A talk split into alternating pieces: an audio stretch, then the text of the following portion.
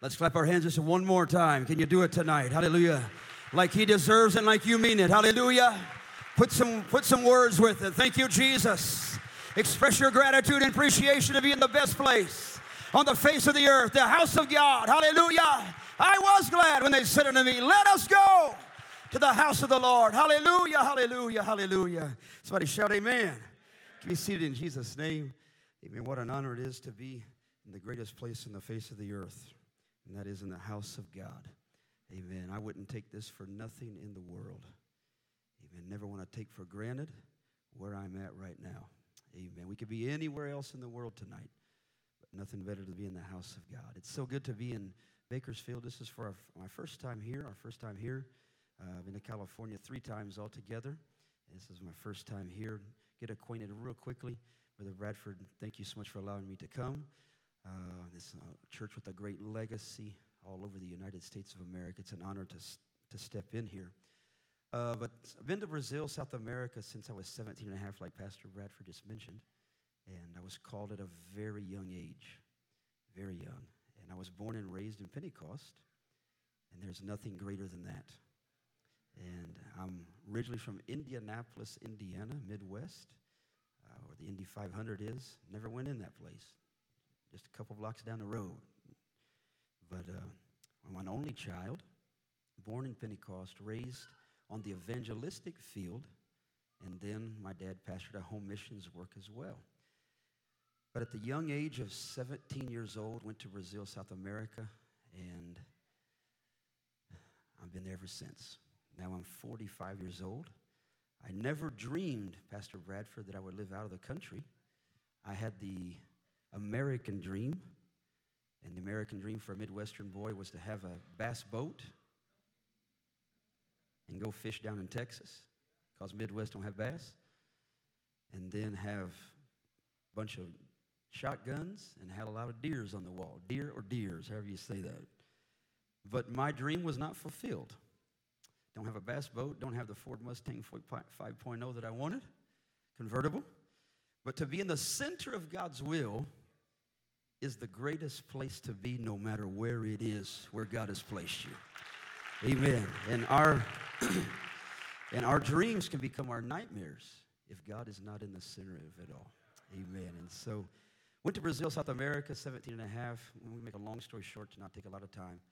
Uh, was there for two years. I learned the Portuguese language in 90 days.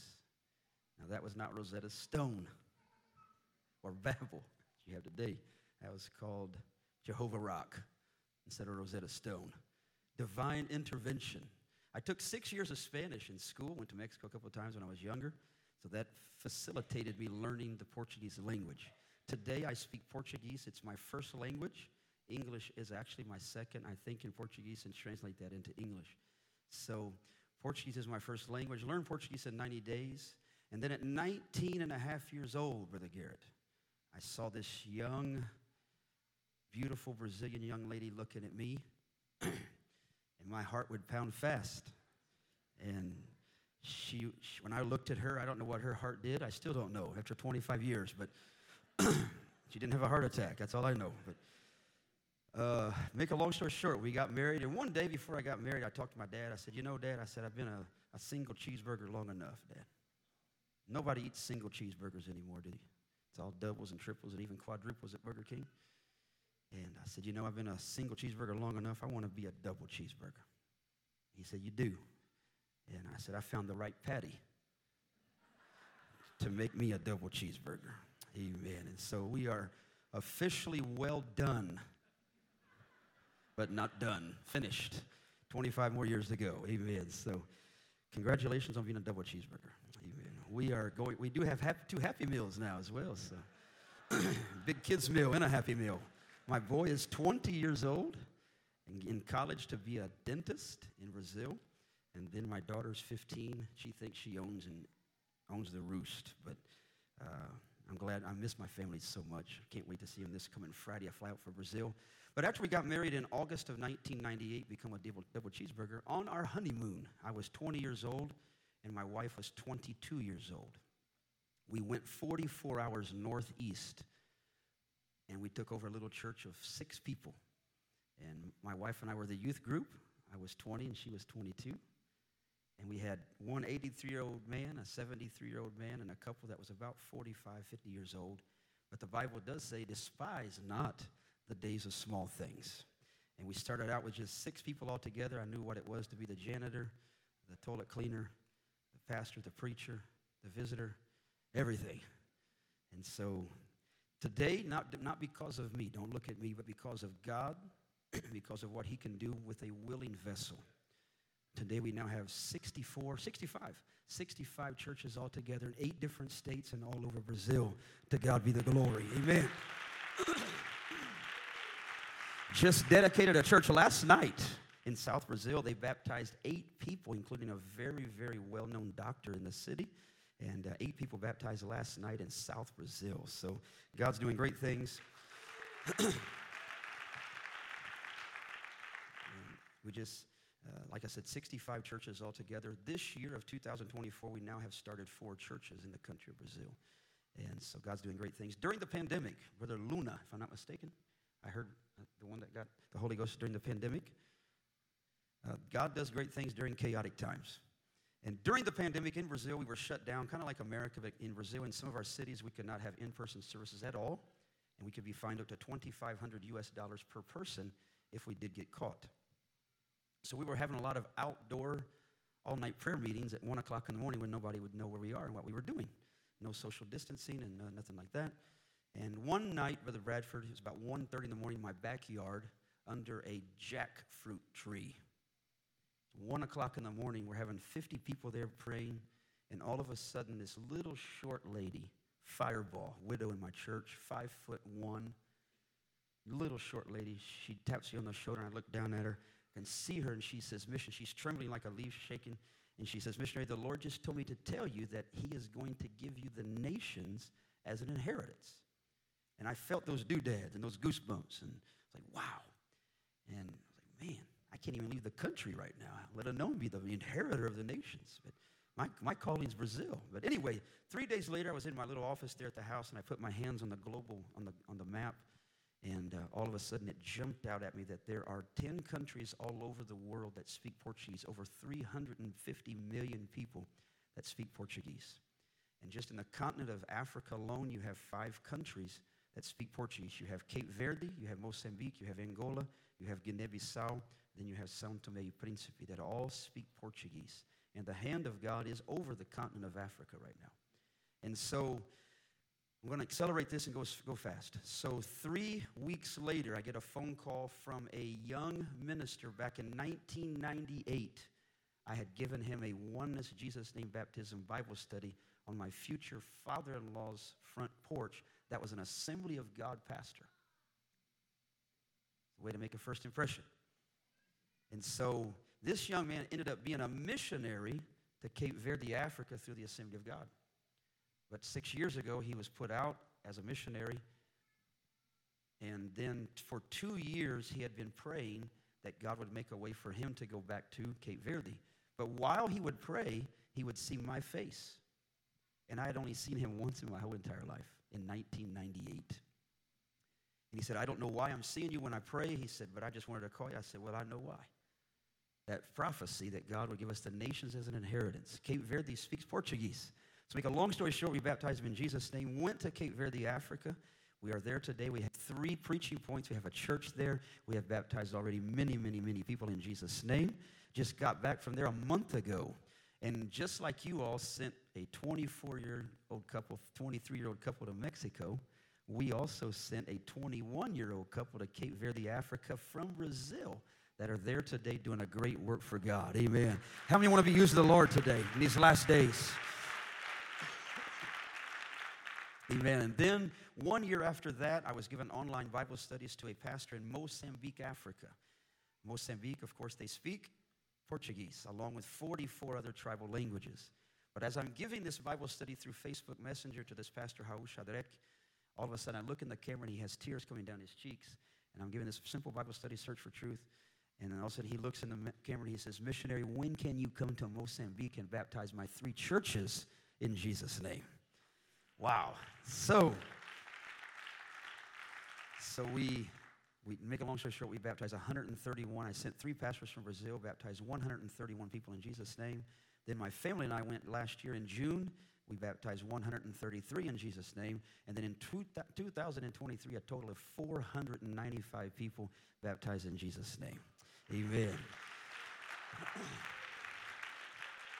and just this morning, just this morning, 2.30 in the morning here in my motel, I was online live with the people from Mozambique, and Pastor Ernesto from the capital city of Maputo calls me, and he says, Missionary, he said, we've been winning people, we've been winning churches to the truth, and right now, folks, as I'm speaking to you, we are in the process of getting ready to prepare to go to Mozambique to baptize 18 Trinitarian churches in Jesus' name. Amen. Thank you, Lord. Hot off the press. That's what I just found out this morning. Amen. And so, around six to 700 people altogether that are waiting to be baptized in Jesus' name. And so, I'm going to show you just a real quick presentation. We also have churches in Malawi, right on the border of Mozambique. We baptized four Trinitarian pastors from the Assembly of God from Malawi. We also have church, eight churches in Kenya, in the city, around the city of Kisumu. Kisumu is where Barack Obama is from.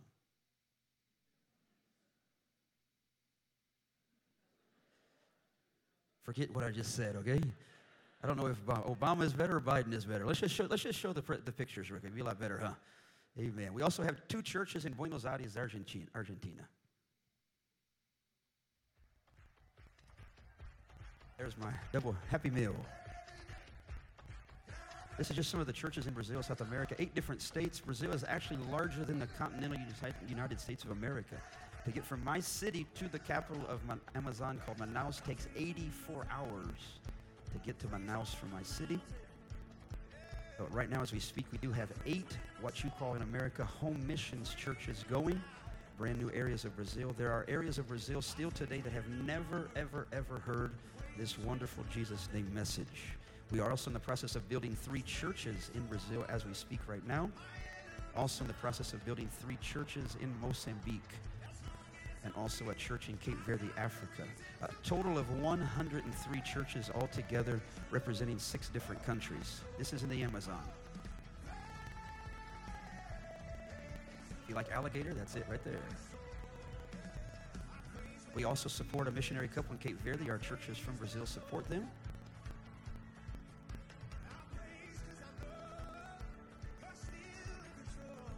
Aren't you glad to be a part of a great church tonight? The Bible says there's not a speech nor a language where their voice is not heard. Amen. Altogether, 2023, we baptized 155 people in Jesus' name in the country of Brazil. This is in the Atlantic Ocean, just at a brand new home missions work. Pastor Marcelo and his wife, we just baptized some people there in Jesus' name, right there in the Atlantic Ocean. This is in the Amazon.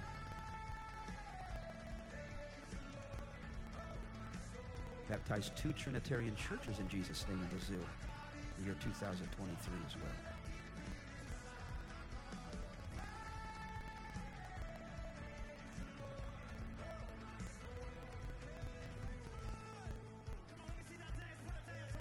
Brazil's population is 205 million people. This is Pastor Eliseu in the city of Buenos Aires, Argentina, the land of Javier Milei. Mozambique, only two countries in the world have a, fl- a gun on their flag.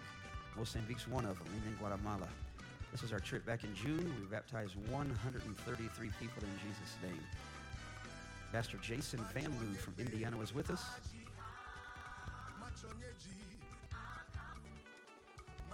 Mozambique, fourth poorest country in the world. Speak over 40 different languages. We're building three churches there right now as we speak. You like rat? That's rat. That makes you hungry for BJ's, McRat, or McDonald's McRat after church, huh?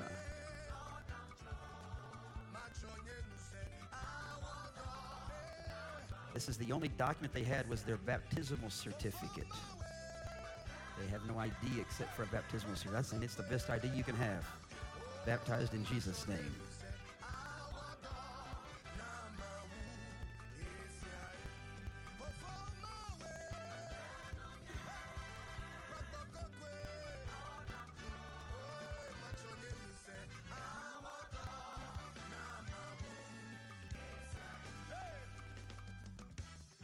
Pastor there from Malawi. Four pastors altogether we baptized in Jesus' name. This is Cape Verde.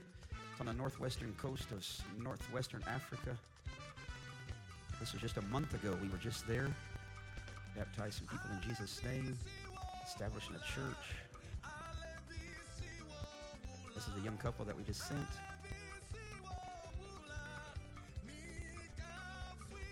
Cape Verde, they speak Portuguese and also Crioulo, Cabo Verdeano. The total population is 550,000 people. There are more Cape Verdeans that live out of the country than they do in the country. Kenya, there it is, the land of Barack. Never mind. Kisumu.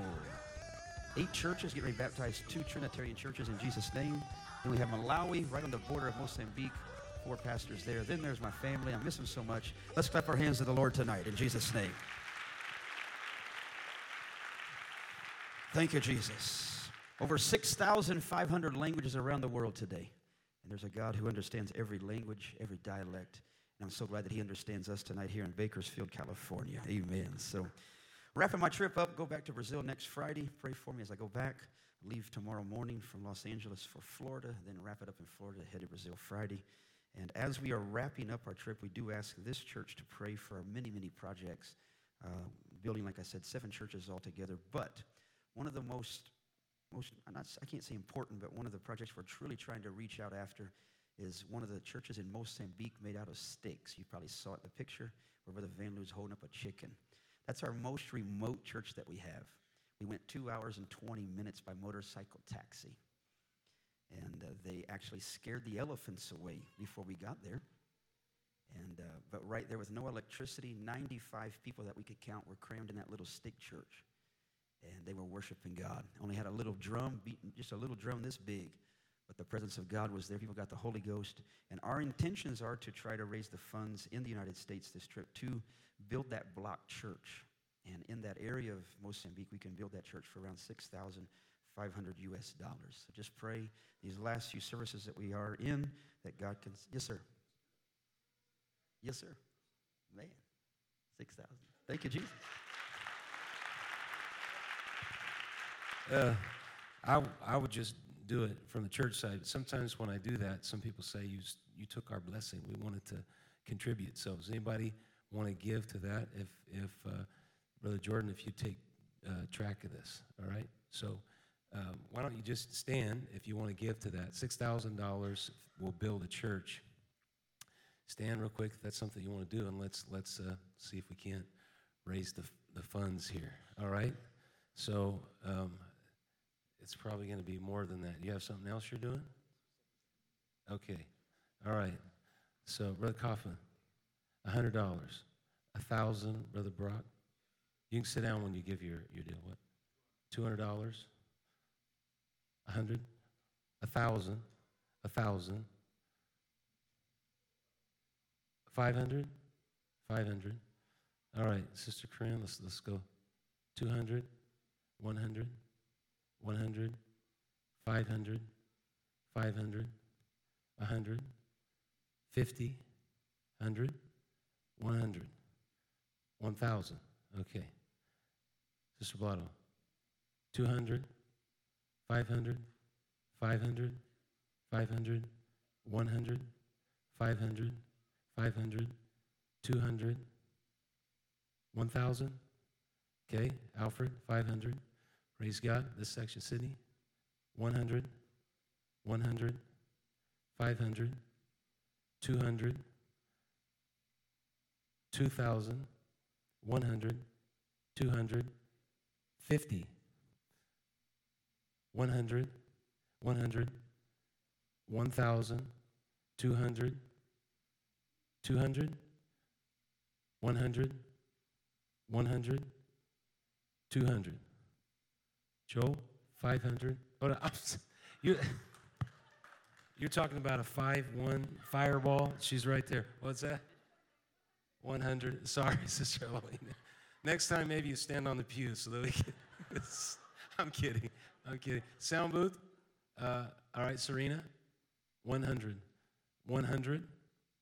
200. 500. 200. 500. 200. 500. All right? 700, 400, 500, 200, 100, 500, 500, 100, 100, 100, 200, 50, 100. I miss you too? I'm sorry.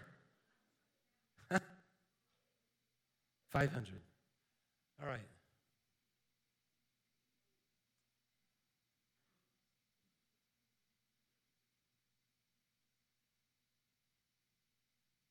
Yeah, so you're, you're building that church, but you're also working on seven other churches.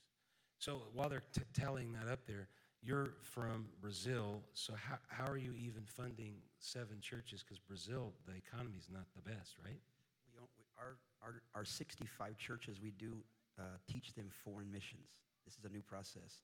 But we are supporting that couple in, in Cape Verde, uh, right at uh, in Brazilian money, it's 4,000 Brazilian reais, so that's about 850 US dollars a month. And also, our churches are raising money right now. We're also building, I didn't say this, this is extra, but we are establishing our first ever, just started two weeks ago tomorrow. We have our uh, New Bethel Apostolic Bible School in the Portuguese language, where we, are, we have 113 students in Brazil. And we're also kicking that off in Mozambique in June of this year. Our church has just put together uh, 6,000 Brazilian dollars and bought a piece of property to build our future apostolic Bible school on. This is, this is the Brazilian people doing that. So how, tell us about how is the economy good there, bad there? How, how, how are they coming up with that kind of money? The Brazilian economy was, until we just got our socialist president, one of the eighth largest economy in the world. There are churches in South Brazil that are very I won't say well off, but they're very uh, balanced and established churches. So we are in, in most areas. Now, Northeast Brazil, where I live, it's the poorest area of Brazil. I'm in the second poorest state in the whole country. But when you put that all together, we are able to put that together and do certain things for foreign missions. Awesome, awesome. That's exciting. So, what's the total? 23,500. Let's give God thanks for that. Praise God. Hallelujah. We need to stand and thank God. We need to stand and thank God for that. Hallelujah. Thank you, Lord, for your greatness and your goodness. We'll keep our hand open so the blessings flow through us. We want to be involved in missions around the world. We want to see God do great things. We give you praise and we worship you and we magnify your great name.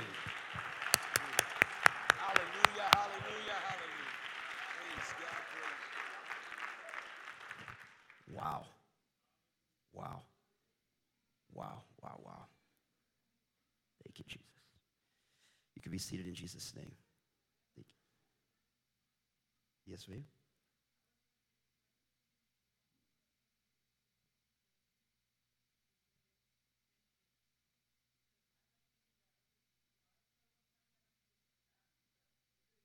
Yes, ma'am. Through Pastor Bradford. That's fine. Yes, ma'am. Amen. Brothers, church, I'm going to tell you something I'm just going to be transparent here. My second service in America was in a little tiny city called Versailles, Kentucky and a man that I do not even know. He came up to me and he said, Brother Thompson, he said, You are going to be blessed this trip from people that you do not even know. And it just happened tonight. Wow. Wow. Wow. Wow. Wow. Thank you, Jesus. I got robbed in San Francisco. This is wild. Do I have time? All right. I got robbed Thursday. I had about a four hour little space that I could do something. So I was by myself and I preached in Fremont, uh, California, Wednesday night. And we had to be at a podcast Thursday night in Sacramento. And I had about four hours. So I drove over to Pier 35, 39, 30, whatever it is, Alcatraz Landing. And I just bought my ticket to go to the 11 o'clock tour. And uh, it was 1035. I still have the ticket. And uh, I went to the street, bought a Mexican street taco. Man, I love them. And, and I had parked in a open air parking lot uh, right in front of Pier 35 where there was no other cars. My car was the only one there. And I hid my backpack that had every document that I own except for my driver's license and this billfold that was right here. And I hid the backpack under the seat. So I was eating my taco there, and all of a sudden something said, Go back, get your backpack, and then go to the 11 o'clock tour. So I looked over at my car 50, 60 yards away, and my glass was broke out. Like, oh, bummer. And so I knew exactly what had happened. So I got there, and sure enough, they had found my backpack crammed under that seat. And it had my iPad, it had my passport, my Brazilian residency card, and I could not get out of America without my passport Brazilian residency. So frantically, I, I went to the North Beach uh, police station, put in for the, uh, whatever you call it, the report. Forget the name you call it. Police report. Then ran to the airport, uh, changed my car out. Then I had to be at, before 4 o'clock, I had to be at the passport agency in San Francisco to try to get my passport renewed emergency. When I got there, they turned me down. I had to have an, uh, an online appointment. so I decided to spend the night in San Francisco to go the next morning. So while I'm in the parking lot with a different car now, I'm in that same parking lot in the same parking space that I got robbed. I'm just on the look. And I get this phone call from Brother Joel Booker. And he says, Brother Thompson, he said, I got something weird going on. I needed to call you, etc. And I said, What's going on? He said, I have this lady named Lane Clifford in San Francisco that called our church and even texted us, and she says, She's saying that she has your backpack. He said, Are you in the United States or where are you in Brazil? Where are you at? And I said, I'm at Pier 35, right in San Francisco. He said, You've got to be kidding me. And so he gave me her number, gave me her email, and I, do, I was not trusting. It was international crime. I'm not touching, getting near these people. And in Brazil, if somebody finds your billfold with your credit cards, what they'll do is they'll say, Hey, I've got your billfold, come get it. And when you get there, at gunpoint, they will actually get all your passwords, and then they'll do what you call in America a Zelle. We call it PIX from one account to the other. They'll clean you right at gunpoint, they can kill you, or just let you go. So I said, I'm not getting near these people. They could be from Timbuktu, blah, blah, blah, blah, and all this stuff. So I run to the same North Beach uh, police station, and I tell them all this stuff, and they said, no, no, she's a legit. You can go get your backpack, blah, blah, blah. So I gave them the phone number, I gave them her address, and I said, now, if anything happens to me, you know where she is. So I go to this area called Parker Heights or something like that. Real nice neighborhood. And I, I see her from a distance. I look at her picture, and there, sure enough, there she is. She's not international. And uh, I walk up to her, and she says, I said, ma'am, I think I've known you forever. She said, well, she said, I was walking home from, from work today. She's a tour, tour guide. And she said, as I'm walking home in the little bit of rain, there was two backpacks on the curb. And I picked them up and I took them home because it was raining. When I opened the first one, it was a young girl, had her phone number, had her ID, had everything there, and I called her, and sure enough, one, one hour later, she was here. But she said, I couldn't find you for nothing. She said, I didn't understand all that paper you had in your, your backpack. It wasn't Spanish and it wasn't French, it was something else. I said, It's Portuguese. She said, No wonder. And then she said, I found your passport. I said, Oh. But she said, I just Googled you. And the first thing that popped up was Inland Lighthouse Church in Rialto, California, and your mugshot was on their, on their foreign missions website. She said, I called the church, and now we're here. And so I had 113 ministers. Don't tell me that prayer does not change things. Amen. Amen. I had 113 ministers back in Brazil praying around the clock that I could find my passport to get back to Brazil and my family. And so I'm sitting there and I said, Ma'am, I said, you are the good Samaritan that God used. And right there, Pastor Bradford, I said, Ma'am, Mrs. Miss Clifford, I said, Is there something that I can do to recompense you for what you've just done? And I said, Are you, are you religious? She said, Yes, sir. I said, Well, I said, 113 ministers were praying for this to happen.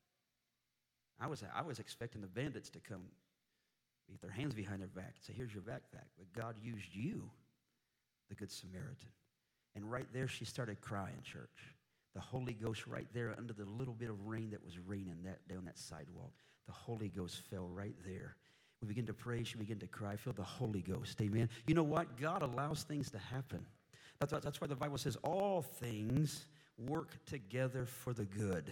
Amen. So out of that, I got my passport back. I lost my iPad, my electronics. But just yesterday morning at the, I don't know what you call it, Cupertino, California, the global headquarters for Apple, I got a brand new state of the art 12.9 inch iPad. So thank you, bandits, whoever you are. Amen. I had a $250 mini iPad from, I think it was Generation Zero.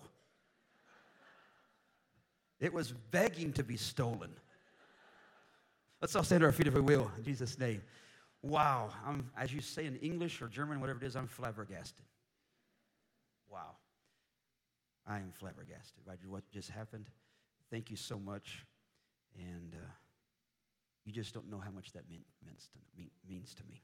Thank you so much. Let's open up our Bibles, if we will, the book of John, chapter 4. I have been in the States right at two weeks now, so I'm speaking English a little bit better. But uh, just for a few minutes, I just want to lay what's on my heart tonight in Jesus' name. I think what I'm going to preach tonight coincides with what just happened with me. Everybody found it? Say amen. Book of John, chapter 4, verse 1 says, When therefore the Lord knew how the Pharisees had heard that Jesus made and baptized more disciples than John, in parentheses, though Jesus himself baptized not, but his disciples. Now, verse 3, it says, He left Judea and departed again into Galilee.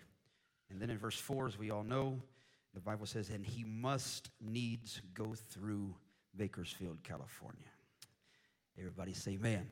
Let's lift our hearts with our hands. Let's ask God to speak to us in Jesus' name. Heavenly Father, Lamb of God, we thank you, Lord, to be in your house tonight, God, gathered together in one mind and one accord.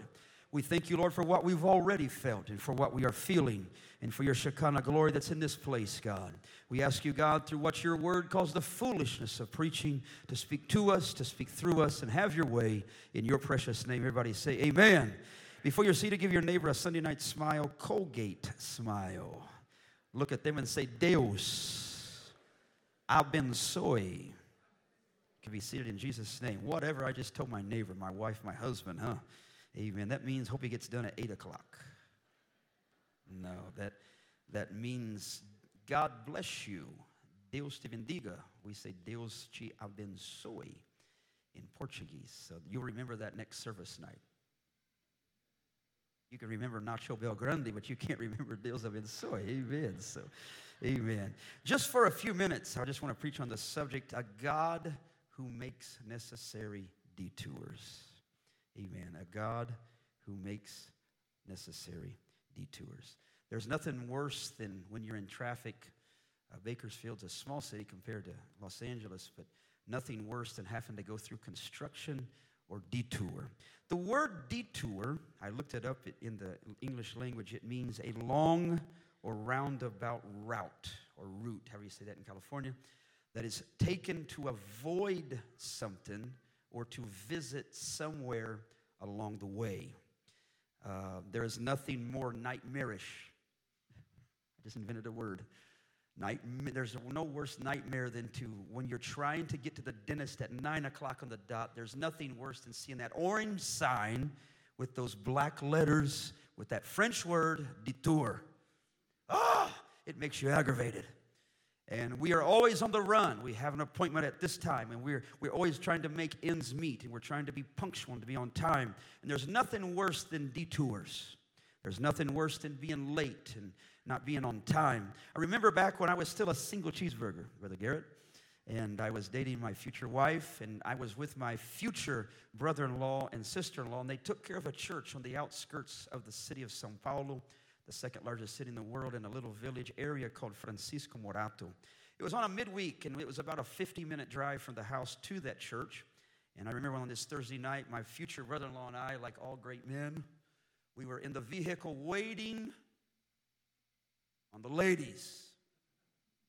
Now, I'm not going to go into that. There's nothing in my notes to say. So, anyway, we're in the vehicle, and all of a sudden he gets impatient. He lays his hand on the, on the horn, and he yells at, Come on! And my future sister in law, she had a 10 month old brat, I mean, baby, screaming. She would only cry right when you didn't want her to, and snotty everywhere. And my, fa- my future brother in law, he had a 1984, now listen to this 1984 two door Chevy called a Chevette that was silver, like this thing right here. It was silver, like it had been paint, hand painted. It's an ugly car. Uh, it ran on alcohol. You smelled like an alcoholic when you rode in it. Uh, and it was a two door, and he was laying on the horn. So my future sister in law came out of the house with this screaming brat in one arm, with a diaper bag in another, a hot bottle here, and she was raging down the sidewalk like a raging bull. I was like, wow. But my beautiful future wife, Brother Garrett, my Patty, was right behind her and looked like a dancing uh, deer. this is not in my notes either. Do not let my wife hear this. But anyway, uh, they get in the vehicle. She slams the door, my future sister in law. Boom! And the other door opens. I'm like, is this my future? God help. And uh, I'm sitting there in a holy silence, and he turns the car on, and then all of a sudden the phone rings inside the house. And he gets out of the 84 alcoholic Chevy, walks down the sidewalk, and it's just nothing but silence. And all of a sudden, my future sister in law reaches over the front bench or the, the, the seat, and ah, she just drains the battery. Ah, come on! I'm like, oh boy. And they are teaching me so many lessons about marriage, Brother Garrett. And so here comes my future brother in law, like a little whipped pup. His head down, gets in the vehicle, turns the car on, and for 40 minutes, there is no words. And I'm trying to, trying to concentrate on the message I'm going to preach that night. Women honor your husband. I don't know what I'm going to preach, man. I do not know. So, about 15 minutes out of town, all of a sudden we see this orange sign, black letters with the word desvio, which means detour. And do not ask me why. It's because this message. It can only be. My future brother in law looks in the rearview mirror points his finger after nine years of marriage, and he says, If it wasn't for you, we would not be late. I look at him and I say, You dumb dunce. What do you think? I'm not even married, man. I wouldn't tell that to my girlfriend. And so more silence. And we go the long route to Francisco Morato. 700, 800 meters from the, from the, from the, from the entrance to the city, we the, the traffic is lined up for 800 yards. And that takes the rest, you know how it is. It, it was already tense in the vehicle. But my, my brother in law and I get out of the vehicle. We walk down to the scene of the accident, folks. And right there, we saw five body bags. and a car that looked like a car was smashed like a recycled can between two trucks and there were five body bags. There was four adults and one child. But as I'm looking at the accident, I pick up on it that this vehicle is a Chevy Chevette. And guess what color it is? Silver. I went over to the police, me and him, my, my brother Alexander, and saw there that it was a 1984 and it also ran on ethanol, alcohol. So every characteristic about that vehicle, and even unfortunately, the ones that lost their lives, had everything to do with us. But you know what it taught us? It taught us that day that there are things in life, folks, that we have no control over. And eternity will only be able to reveal how many times God has spared you and I from tragedy and even possible death the Bible says that the angels of the Lord encamp. You don't see them. They encamp around about those who fear him. Amen. And I believe all my heart that that detour that day could have possibly, do not know, spared us from being that vehicle that was crammed between two disgoverned vehicles. Amen. How many are glad for the detours that God has allowed in your lives? Amen. Hallelujah. Thank you, Jesus. But we all know the story of the, the woman at the well and how the Lord, it says in verse 3 that he left Judea and departed again into Galilee. But then in verse 4, it says he must needs. In the, in the KJV, in English, it said he must needs go through Samaria. In the Reina Valera, Reina Valera version in Spanish, it says necesario pasar por Samaria. In João Ferreira de Almeida version in Portuguese, it says necesario pasar por Samaria. It was necessary for him to go through Samaria. Now, that was, let's just say this, it was a detour for the Jewish people. They, that was not a route or a route that was taken by the Jews. They would not have preferred that road. But our God, He goes beyond cultural barriers. He does not look at the color of your skin. He does not look at the flag that, that you represent. He looks at you as a soul that ha- can be an impact in His kingdom in Jesus' name. Amen.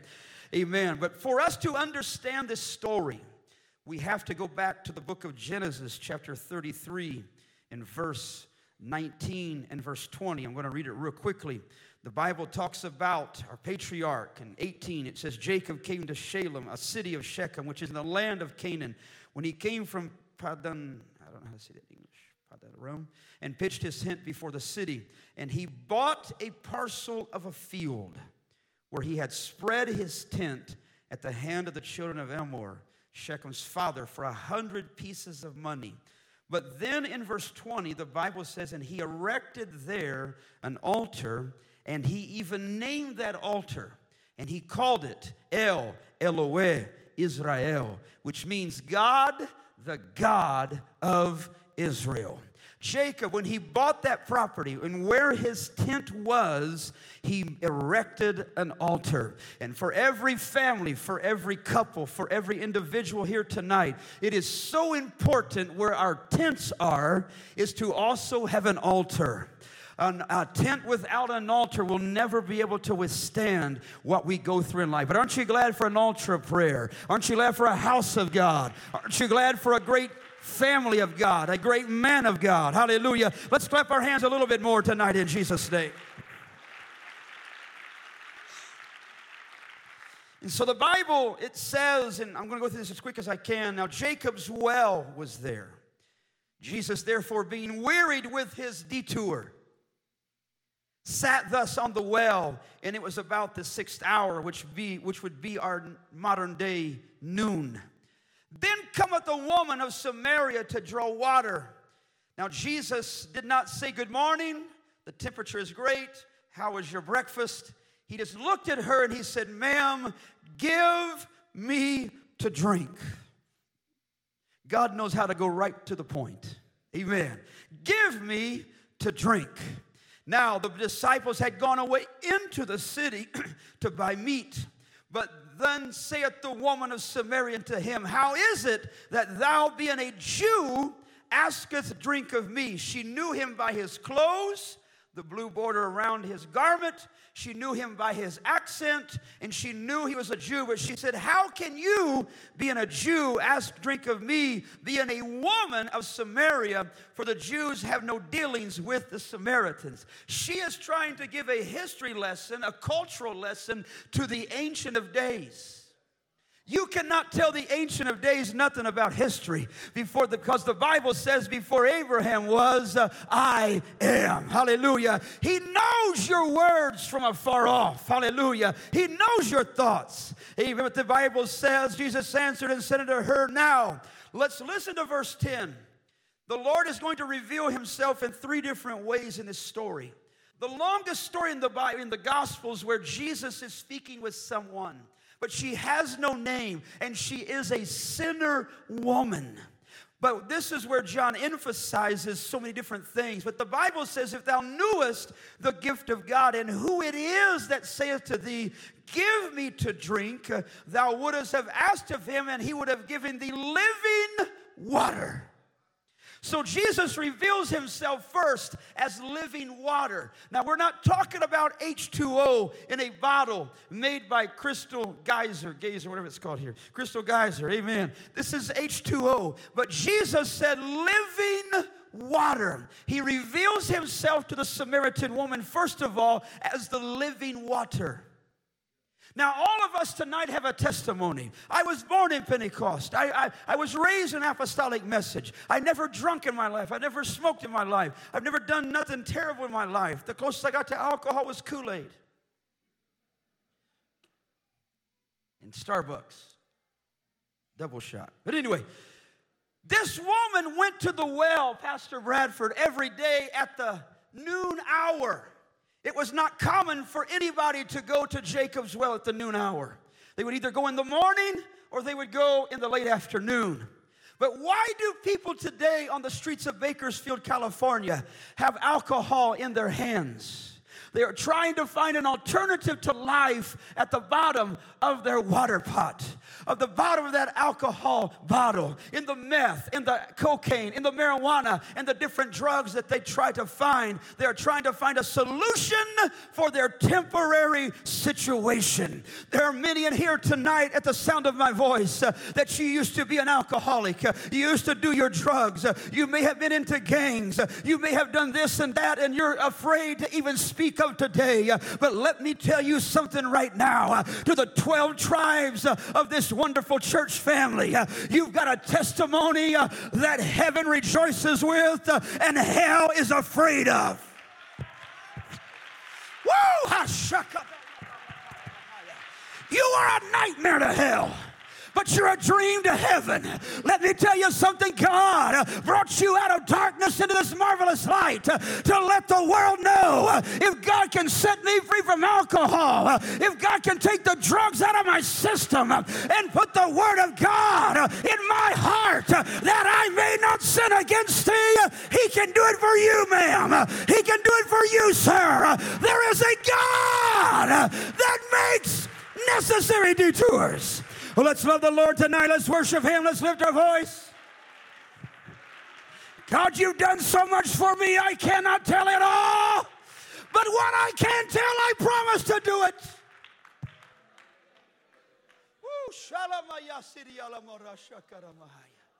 My God, my God, my God, my God. Woo. So let me get on down with verse 11. The woman then said to him, Sir, Thou hast nothing to draw with. God, the Lord didn't take no ropes to draw water with. He was the living water. And she says, The well is deep. From whence then hast thou that, oh God, she says it, hast thou that living water? She did not say water. She listened to what he said. How can you draw this living water? Wow. Art then, then she gives this history lesson to the Ancient of Days again. Art thou greater than our father Jacob? But Jesus answered in verse 13 and said, Whosoever drinketh of this water of Jacob's well is going to thirst again. But whosoever drinketh of the water that I, I, oh Lord, the living water, that I shall give him shall never thirst.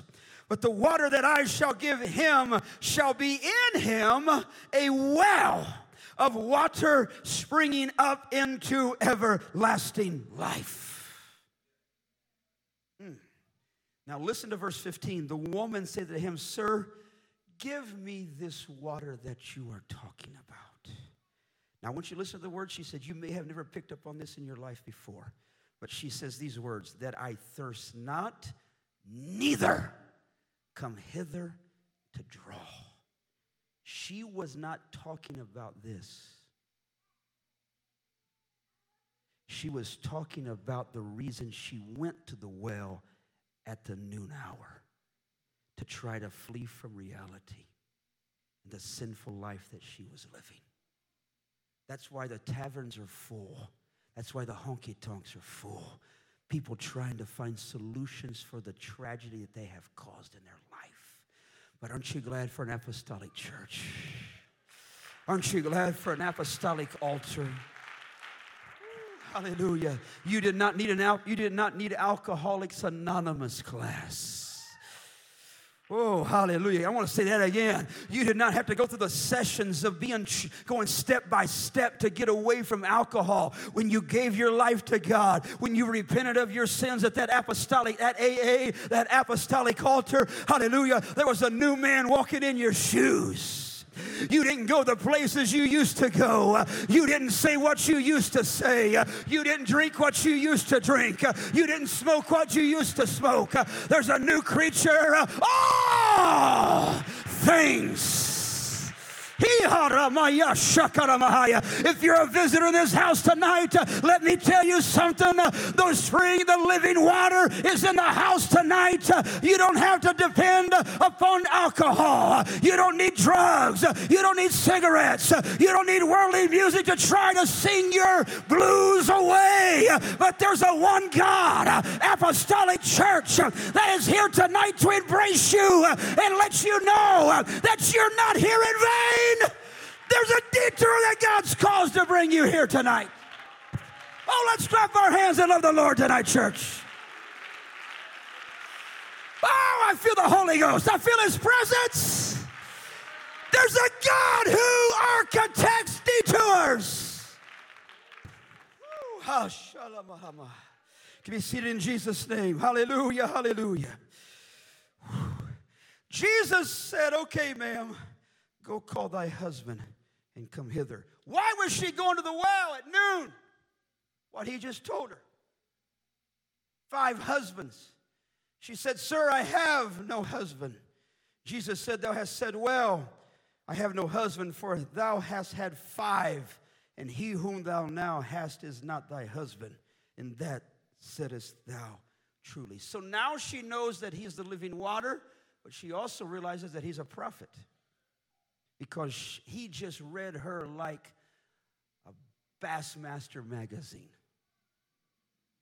Just read her life, bam, like a magazine. Can you imagine the doodads that go down her spine and through her body as she's looking at a Jew that is reading her like a book? How many remember the first time you came to church and the preacher, the pastor was preaching? And you started nubbing your neighbor that you invited you to church. Say, what you been talking about before to the pastor? No, you weren't gossiping.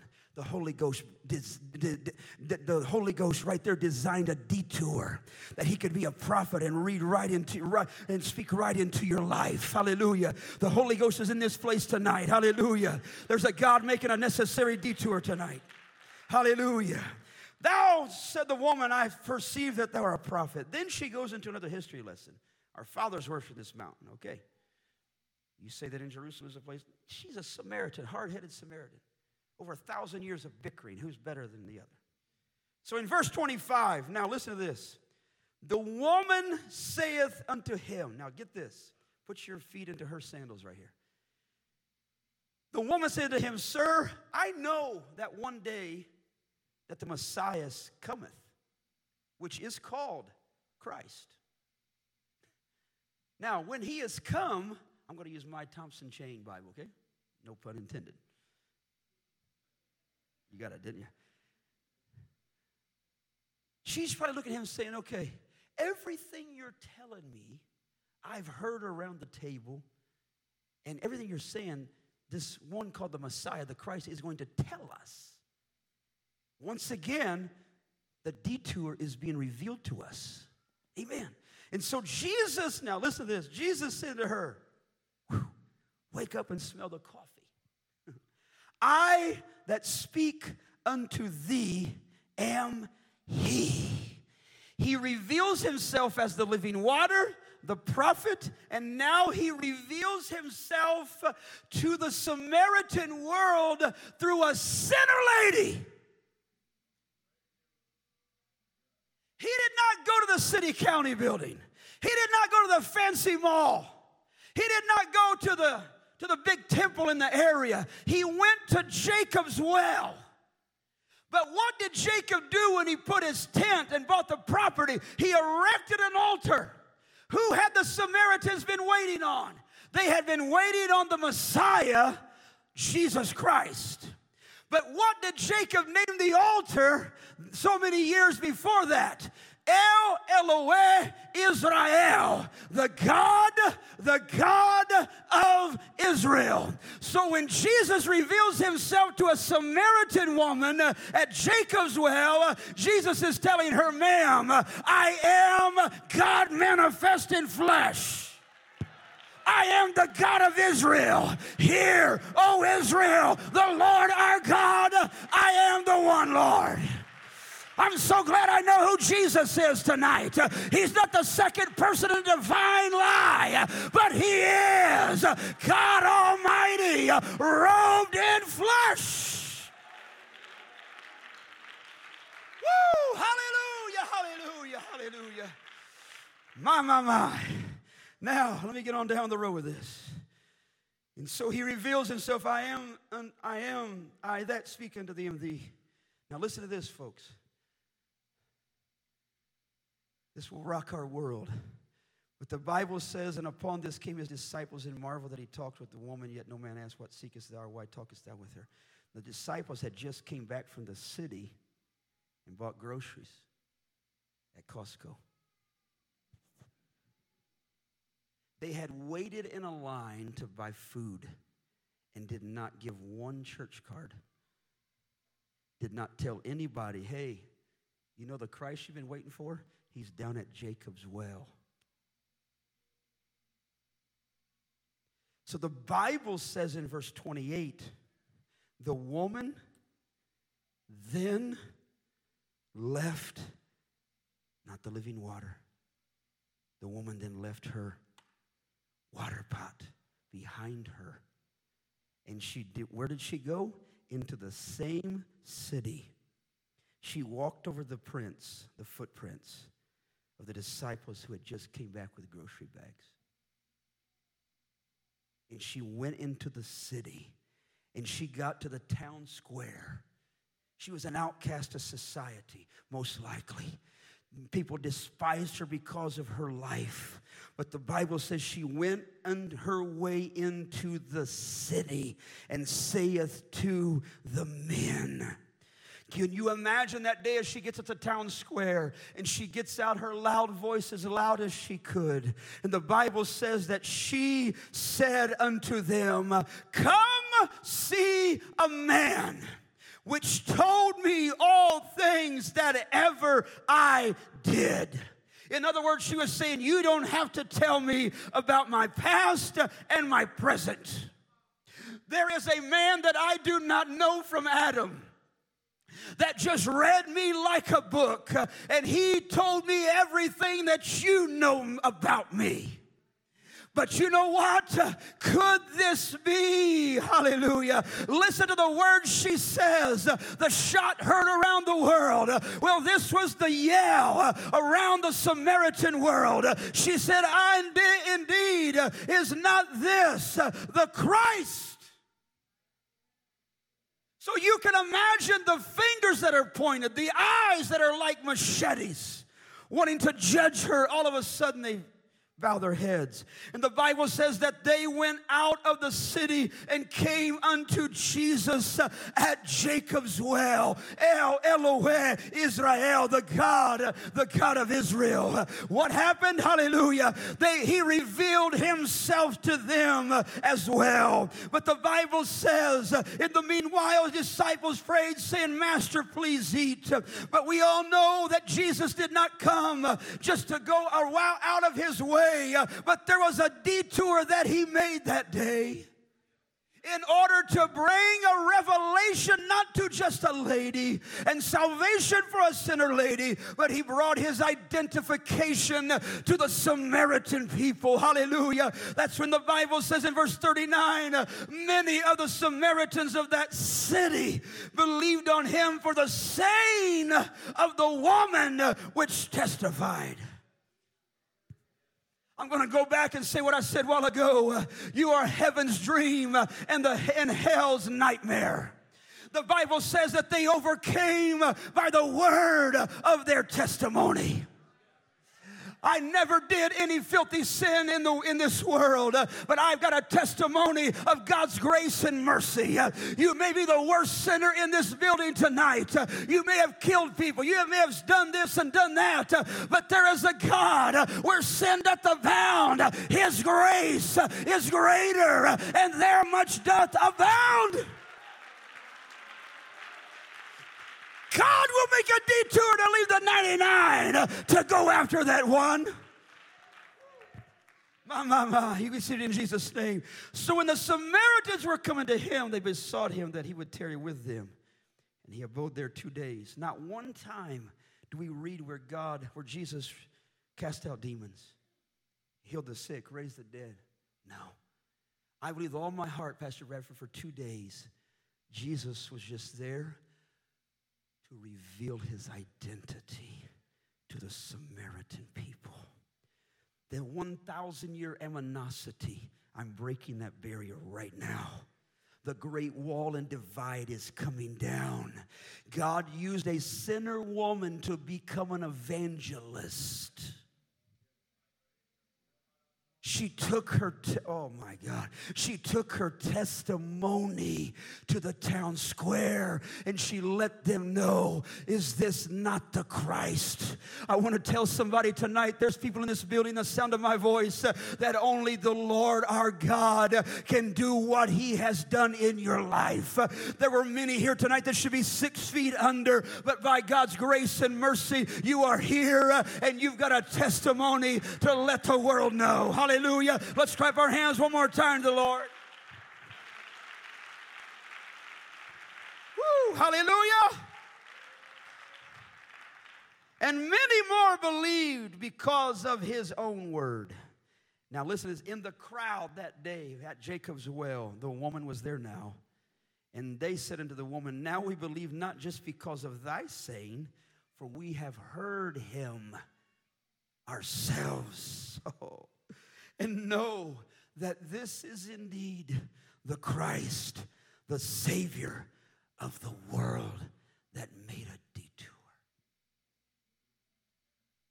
The reason for his detour, folks, his ways are not our ways, his thoughts are not our thoughts. I know there's somebody in this multitude here tonight that somebody went out of their way to knock at your door. You were not supposed to be home that day.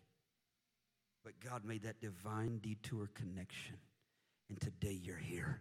You found that church card at a Goodwill in a pair of jeans that you bought. Don't ever give up planting the seed, church. If we plant the seed, God will give the increase. Mm. Hallelujah, hallelujah. There are detours, and I'm almost coming to an end here. There are detours in your life and my life tonight that we do not understand. There are things that you're going through right now that you have more question marks than you have answers. There are more question marks than there are exclamation points.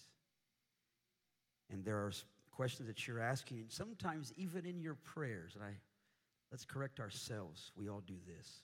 Why, where, when, and how. We are speaking to a God that knows all things, and He has you in the palm of His hand. And God allows certain things in our life, church. Let me just be real transparent here. There are things that maybe somebody on this side of the church is going through right now that you don't know why. But you're benefiting somebody on this side of the church because of your action, your reaction to what you're going through. You know, the Bible says in all things give what? Thanks. That's hard for us to swallow sometimes. We're going through our darkest valley, we don't know what's going to happen next. We got to come to church and raise our hands and say, Thank you, Jesus, anyway. It's hard. It's like a horse pill to swallow. But when we do come to church with a smile on our face, with our hands raised, there for prayer meeting, ready to hear the word of God, it's hard for our flesh but we do know that the flesh is weak, but the spirit is strong, and we are more than overcomers. We do not know why. It's why we go through some things in life. But there is a reason that God allows detours.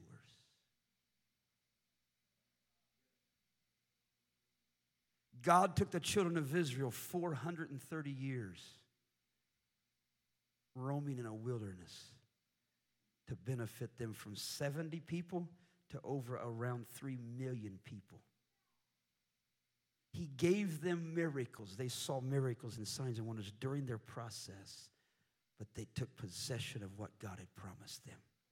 There was a lot of detours for 430 years, but what a sweet day it is when you make it to the other side and you embrace that promise that God has given you.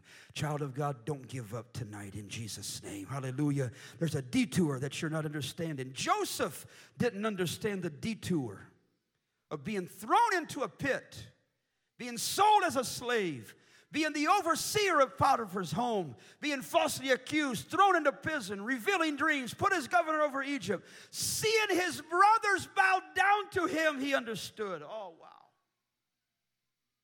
But he did not understand, church, the false accusations. He did not understand being sold off by his half brothers.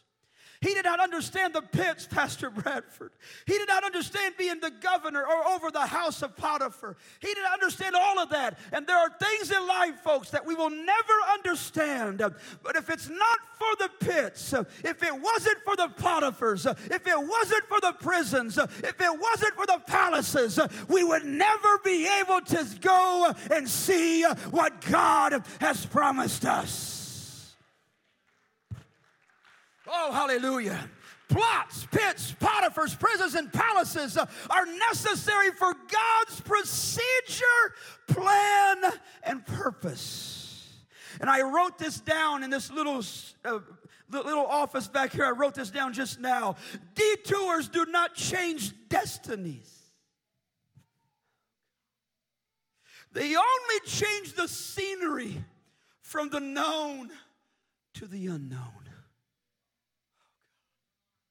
I feel the Holy Ghost in what I just wrote, wrote, wrote while ago. Detours do not change your destiny, church. Child of God, saint of God, young couple, family, individual, do not question God in your detour. There's a reason that you're going through it. Uh, when you get to the other side of your dilemma and your situation and you don't know why, uh, you're going to look back in the rearview mirror with all that smoke flying up uh, and you're going to look to the windshield right ahead of you and you're going to say, God, I did not understand then, but I understand now. While I was going through that, God, uh, I didn't have the audacity to thank you anyway, but now I understand. Uh, hallelujah. Can we clap our hands to the Lord tonight in Jesus' name? Woo, hallelujah, hallelujah. I'm closing with this. 2014, I was, 2013, sorry. I was going through a very crucial point in my life, my ministry, et cetera, et cetera, and praying for revival.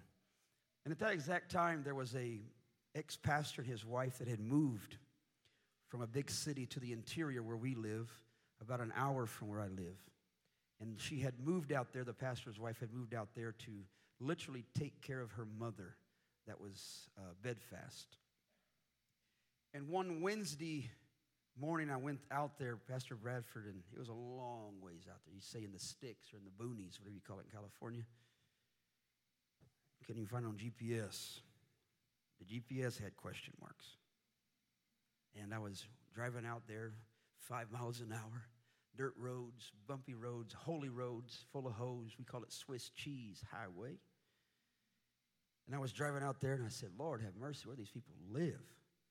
And all of a sudden, as I'm driving, there's a voice that audible, practically audible, that says, I have much people in this city.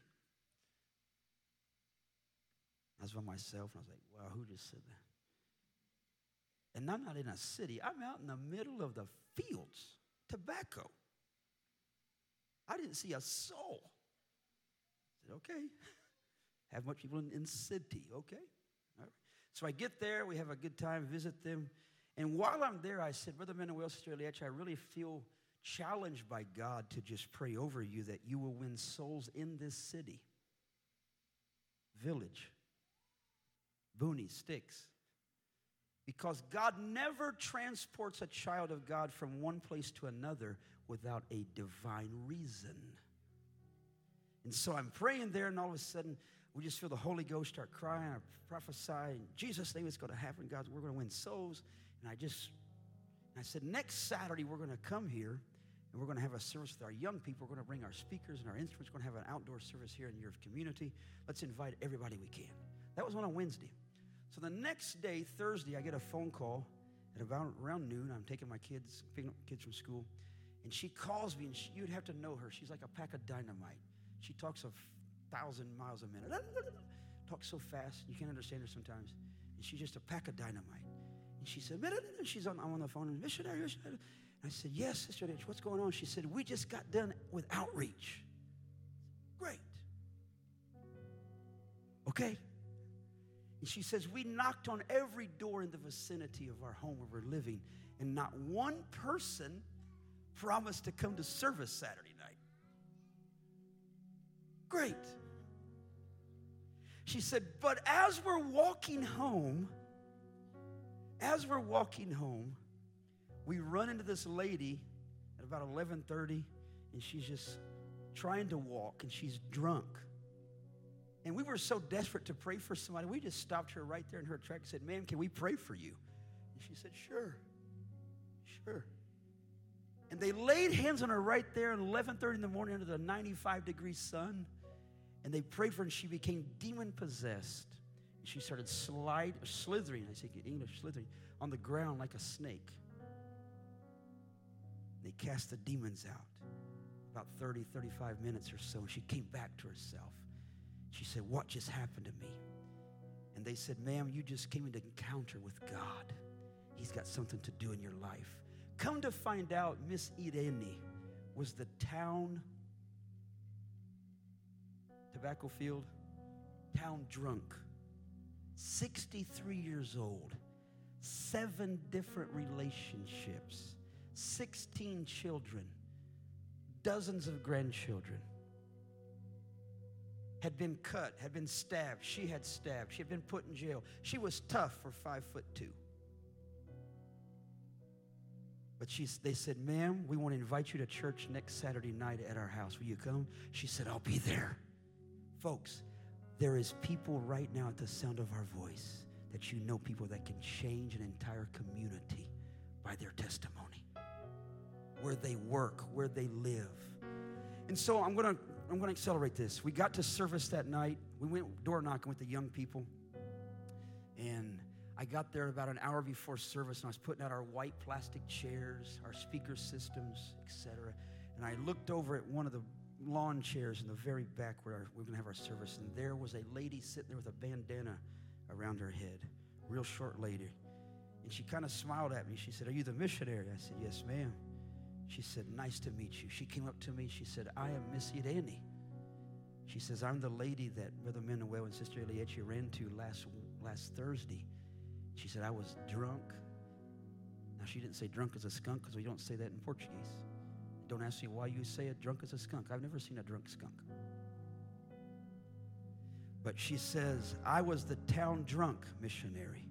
But she said, from the moment that whatever happened to me last Thursday till right now, I have not even looked for or even desired to drink alcohol.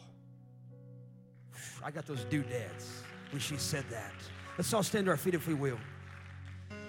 She said, Missionary, she said, I don't know what happened. I don't know how to explain it. But she said, All I do know is that I hate alcohol now. We had that service that night, Pastor Bradford. We had eight people repent of their sins that night. One of her grandsons come up to me and give me a 38 gun, 38 caliber. He said, Missionary, he said, since I repented, I don't need to have this anymore because I'm a bandit. I don't need this gun anymore. I put it in my, put it in my uh, coat pocket. Like, wow. And then on the other side of the altar, there was a 60, 65 year old man, one of her ex, seven. And he came up to me and gave me a brown, brown little baggie. And he said, Missionary, I just repented of my sins. I don't need this anymore. I didn't ask what was in it. I just put it in my other pocket. Come to find out it was marijuana. So I had marijuana here and I had a 38 here. And a 66 right here.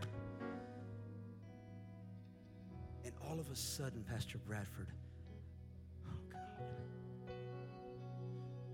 I saw the birthing of an apostolic church because of a town drunk. I feel the Holy Ghost right now, church. God. A town drunk that everybody hated her guts. I gotta say this, and I'm closing right now. The following Saturday, I went back and she had invited me. She said, Missionary, can you please come to my house? I want you to visit my home. I said, Sure. The following Saturday, I went back, Brother Bradford. Never will forget this. I walk into her home, pitiful house, no furniture hardly, just two plastic chairs. She made me some coffee. We call it in Brazil 10W40. It's so. They don't, they don't uh, strain it, however you say it. And I'm drinking this 10W40 coffee. She said, missionary, she said, Saturday night you was preaching and you said in your in your message that everything we do in word or deed, do it in Jesus' name. I said, Yes, ma'am. She said, Can you come help me do something? I said, Sure. I didn't know what she wanted. But she opened this little curtain to a little room where there were 12 crates of beer bottles full of beer. She grabbed one by its neck, walked out to her sidewalk, Pastor Bradford, and she grabbed that bottle and she broke it on the side of the sidewalk, and beer went everywhere. And she said, In Jesus' name. Wow. Wow. I have never seen audacity ever in my life from anybody like I saw from an ex town drunk that day. Then she looked over at me and she said, Here, do, do one for me as well. I said, Really? She said, Yes. And so, beer went everywhere. 12 crates of 12 bottles. That's 144 bottles of beer on the wall. But together that day, church, we broke 144 bottles of beer in Jesus' name. Ooh, hallelujah. Oh, God. Today, because of her, te- oh, God, I feel the Holy Ghost. Because of her testimony, there is a one God apostolic church there today. We bought the bar.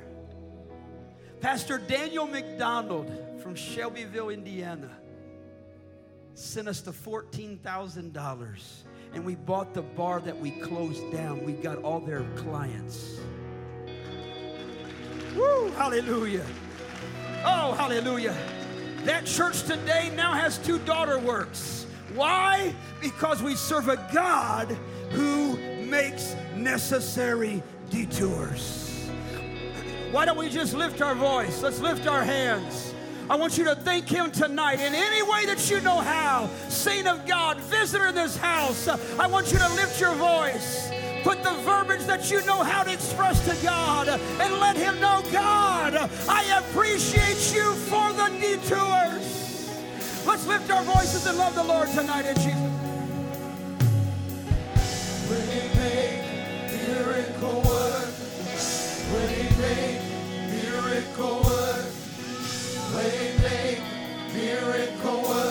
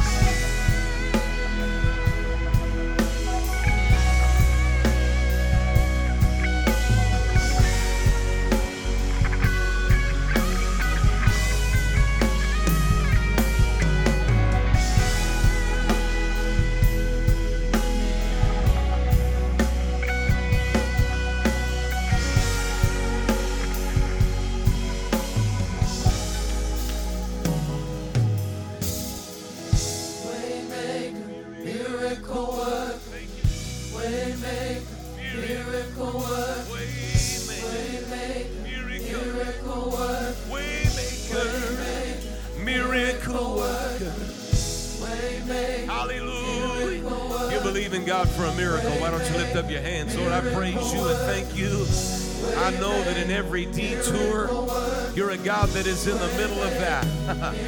Hallelujah. You're in the middle of that. I thank you, Jesus. There's a miracle coming. It may feel like I'm not on the pathway, that I'm in a detour mode. Praise God, but I'm trusting in you, Lord. Hallelujah, hallelujah. I'm trusting in you, Lord. Praise God, praise God. Hallelujah. Why don't we lift up our hands one more time? Let's make one more push tonight. I thank you, Jesus. Hallelujah. We receive the word of God tonight. We absorb it into our spirit. Hallelujah. You're a God that goes out of your way to meet us at the point of our need.